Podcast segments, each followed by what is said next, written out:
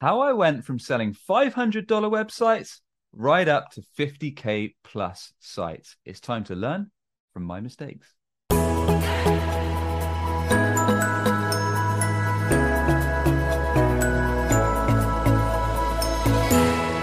Hey, I'm Sam Dunning, co owner over at webchoiceuk.com and host of the Top 100 B2B Marketing Podcast, Business Growth Show. And if you haven't yet, check out my weekly email where I'm sharing actual website and marketing tips, useful podcasts, goodies, resources, and more each and every Monday, kicking off your week with a bang. Why not give it a shot over at businessgrowth.email? Time for a quick story. So, when I first started selling websites and digital marketing strategies some time ago, we initially wanted to sell to almost everyone and anyone. And to be honest, when you're first in business, it's not always the worst thing but it does get stressful and it does get quite painful. So initially, we pick up businesses from referrals, from utilizing our existing network, maybe friends, maybe family, maybe on LinkedIn, maybe someone SEO, all sorts of different ways to get these clients. But a lot of them were very, very small businesses. They didn't have much money to spend on a website. And what we found is that we'd actually get really, really stressed out with building the projects because quite often we found the cheapest projects were actually the hardest work. Clients wanted a lot of revisions, so end up taking way more time than the actual cash flow was worth it. But we needed it to start off with to actually get cash running in the business, get cash flow up. We also wanted to collect testimonials, reviews, and case studies so we could actually have that social proof, actually give other prospective customers confidence in what we do. So this carried on for some time. And as I mentioned, we are taking on all kinds of different clients, mainly small businesses that necessarily didn't have too much to invest in their site, but we were collecting testimonials and we were getting some cash flow until we got to the point where we realized we needed to change who we marketed to, who we were trying to attract as clients, customers to our business. So this is the first recommendation. Now, in our case, we realized that the companies that we did the best work for when it came to websites, when it came to SEO, were typically B2B companies. They had a decent sized sales force and they appreciated that when done right, their website was their best salesperson to generate a steady flow of leads, inbound inquiries for their sales team to follow up and do demos, do consults with, whatever their process is, and get closed revenue with. So we started doubling down on that in terms of how we marketed so, in terms of the LinkedIn content that I put out each day, in terms of this podcast, Business Growth Show, in terms of where we position our ads, in terms of our SEO strategy. So, making sure we're focusing on ideal clients, so B2B businesses that have got a sales team that want to ramp up leads through their website with SEO, or they want to turn their website into their best sales rep, and then looking at who actually typically buys these things. So, in our case, it might be marketing directors, chief marketing officers, or similar. So think about that for your business, really. So, who are some of the best clients that you've got already that you really enjoy working with, that you can provide great value to, making sure you give a service that actually drives real, tangible business results, and they've actually got cash to invest to make sure it's profitable work for both you and them. And then once you've realized that industry, let's say maybe you provide CRM or similar software, perhaps a great niche is the agricultural industry how can you make sure you're fine tuning your marketing to them? So maybe it's targeted LinkedIn ads, maybe it's SEO that's relevant to the agricultural CRM keyword, maybe it's the way you position yourself on diff- different social media, maybe it's how you do YouTube and your podcast, etc. So really drill down to who is this niche that's got cash to spend that can get great value from our product that we want to focus on and that's going to grow our business and grow revenue and gear your positioning, your branding, your marketing towards that so you can start getting ideal clients profitably for your business for the longer term. So, point one was all about exactly who you market to and how you position your company to attract the right type of clients, to market to the right type of clients that are actually going to grow your business and grow your revenue. Point two, which we're jumping into now, is all about the engine in which you're going to attract and convert these prospects into potential customers. For many B2B businesses, this is their website. Or it could be something different. If you're a more traditional industry, it might be trade shows, events, or something else similar, or some type of funnel, email nurturing, whatever. But let me paint a picture for you. So let's say, for example, you've been saving for a long time and you want to get yourself a nice luxury car. So you walk into the dealership. As soon as you plant your foot on the floor, it starts sticking. You're thinking, what the heck's going on? They've got horrible sticky floors. Nonetheless, we'll carry on. We'll see what they've got to offer. You walk in a bit further. You start looking at some of the cars. You think they've got pretty dirty. They haven't been washed in ages. The windows are all unclean. They really do not look great. Then you try to attract the attention of a sales rep. They're all talking amongst each other, completely ignoring you, having a laugh, having a joke, and not doing anything to even try and have a consultation or discussion with you. It's going to be a terrible first impression. It's going to leave a sour taste in your mouth. And now, if we flip that to most B2B marketing, B2B business rather, engine, which is their website, if your website gives a terrible first impression, it's not going to be a useful tool to drive inbound opportunities to your business.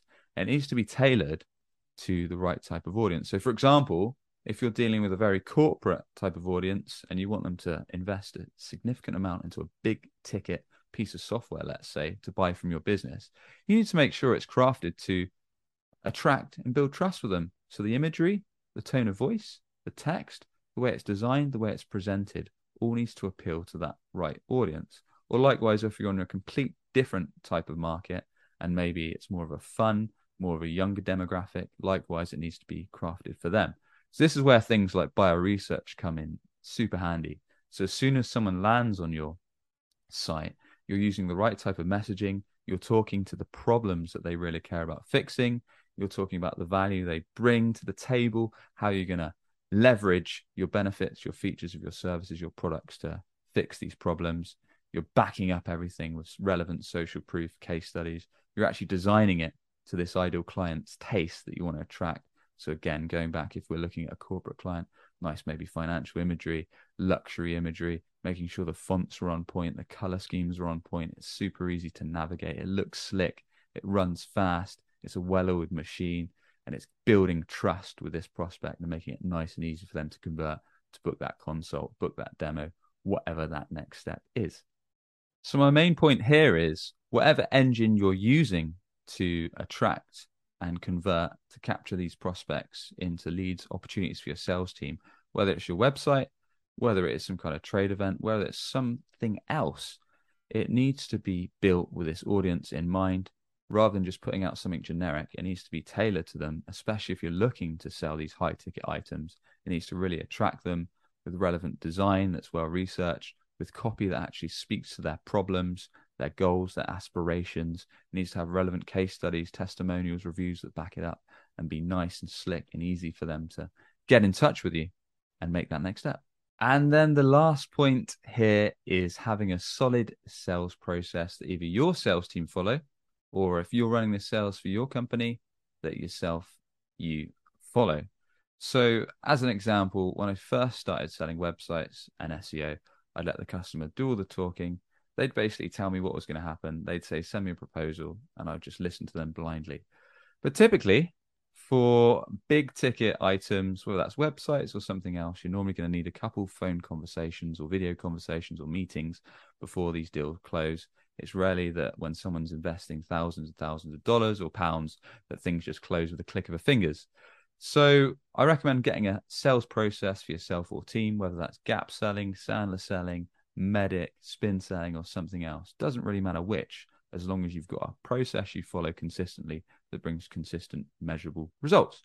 So, for example, in our case, what I learned about was setting first off a discovery call. So if a lead comes in through our website, I mean, in our case, we set up qualification tools on our website. So things like we share a rough idea of pricing, a process so we get tons of leads that can't afford what we do.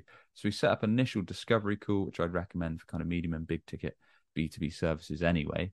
And that way we'll get a good idea of what the prospect came to us, what the reason why they approached us, how they found us, the pain points, the problems that they're facing right now, what their current situation is, where they want to get to in the next six months, 12 months, and the main outcomes that they want to get to why they've decided to do it now. What was that tipping point? Why is it so important they want to do it now? Um, things like their timelines, any reference projects, any other ideas, so we can get a full idea of the spec from A to Z. We can also ask who else is involved in this decision process, what other teammates are involved, whether that's other C suite members, managers, etc. So we can get a full scope of the idea and also understand their budget, just confirm they've got enough funding to work with us. And once we've got a good idea and we've established if they're a good fit or we've we've said, look, we part ways for now, but we'll keep in touch for future projects. If either of us thinks there's not a good fit, well, after that discovery call, you typically set up a demo call or presentation call, depending on what type of business you are. And that's where you can invite all the key decision makers from the company to sit down with yourself and anyone else relevant from your team and then recap things like these are the main pain points that you're facing right now. These are the key goals. And moving on to this is how our solution is going to attack each one of those pain points and each one of those key goals. This is the pricing, the investment options that are relevant to what you need. This is the time frame of implementation, and then go through next steps based on everything we discussed. Does it make sense to move forward, move ahead with the project, so you can get either sign off or a no as to whether they're moving forward with you. So having a solid process that you can consistently put into play for initial discovery and presentations or demos is worth its weight in gold, especially when it comes to selling higher ticket items. So, to recap everything, at the start of your journey, there's nothing wrong with selling low value items, building up some cash flow, building up case studies, reviews, testimonials. I've been there. We did that exact same thing with Web Choice. Then, what you want to realize is who exactly do we want to be working with and what sectors they fall in, what typical job titles, industries are they in. So then you can tailor your marketing towards them, understand what are the channels they hang out on. Are they on LinkedIn? Are they searching on Google? Is SEO, Google Ads worth it? Are they listening to podcasts? Are they consuming YouTube videos? Are they somewhere else? Understand where they're hanging out. Craft your messaging to resonate with them. Understand their key pain points, their frustrations, and their goals. So you can make sure that messaging, the ads, the content, the copy, the videos, the production you put out, the media you put out in front of them is going to resonate, is actually going to hit home, and is going to make them want to take some kind of next step with you, whether that is checking out your website, landing page, whatever. And then make sure your engine, if that is your website or something else, is geared towards them. The design has them in mind, bearing in mind what they care about in terms of the copy, the content, again, leveraging problems, frustrations, social proof, and making sure it's designed with them in mind. The look and feel is really going to engage and attract them, and it's going to encourage them to take that next step. Book that call, book that demo with your sales team, and then making sure you've got that solid sales process in place to again qualify the prospect, and then if it makes sense, do the next step, that demo, that presentation call, to then bring in that high ticket deal. And there you have it. I hope you found my learnings useful from where we started at low budget projects and why that's not necessarily a bad thing at all right up to selling SEO and website projects for several thousand dollars or pounds has been helpful and interesting to you today. As always, if you enjoyed today's episode, a quick rating and review on your audio podcast channel goes a long way, or a quick subscribe on YouTube means the world. And with that, I shall catch you on the next one. Cheers.